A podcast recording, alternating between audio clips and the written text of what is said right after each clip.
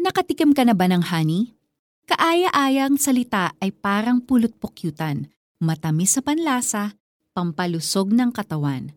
Mga Kawikaan 16.24 Bukod sa matamis at masarap ang pulot pukyutan o honey, ginagamit din ito ng marami to treat wounds, cough, cold, and allergies dahil sa healing and antibacterial properties nito.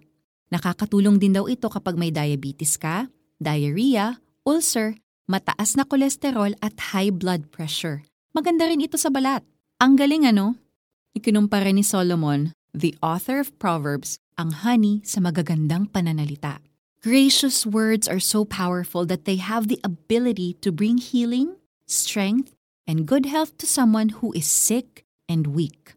Napatunayan rin niya ng authors na sina Andrew Newberg, MD, at Mark Robert Waldman who co-wrote the book Words Can Change Your Brain. Sabi nila, a single word has the power to influence the expression of genes that regulate physical and emotional stress. But then, you cannot give what you do not have. Sabi ni Jesus, out of the abundance of the heart, the mouth speaks. Sabi yan sa Mateo 12.34.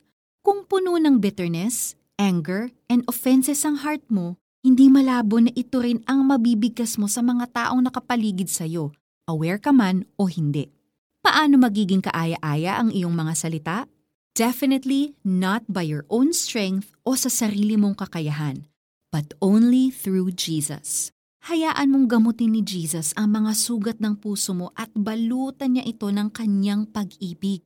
Let Jesus fill your heart with His love to the point na hindi mo na ito makontain and you can't help but share it to others. Siya rin ang magbibigay sa'yo ng grace and power to forgive others and let go of offenses. At kung lagi mong mababasa at maririnig ang kanyang salita na nagbibigay ng pag-asa, magiging positive at sweet ang iyong mga salita. Lord, I regret the times that I used words carelessly which caused wounds and pains to others. Salamat sa inyong pagpapatawad. Punuin ninyo ang puso ko ng inyong pagmamahal at gamitin ninyo ang bawat salita na aking bibigkasin upang maging pagpapala sa aking kapwa. In Jesus' name, Amen. At sa ating application, Take time to evaluate kung ano-anong words ang nasabi mo lately. Ang mga ito ba ay nakapagbibigay ng pag-asa o nakasakit ng kapwa? Did they bring a smile or ruin someone's day? Did they build up or tear down? Humingi ng tawad sa mga taong maaaring nasaktan mo dahil sa iyong mga nasabi. Na-bless ka ba sa devotional na ito?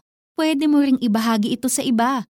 Kaaya-ayang salita ay parang pulot pukyutan matamis sa panlasa, pampalusog ng katawan, mga Kawikaan 16.24.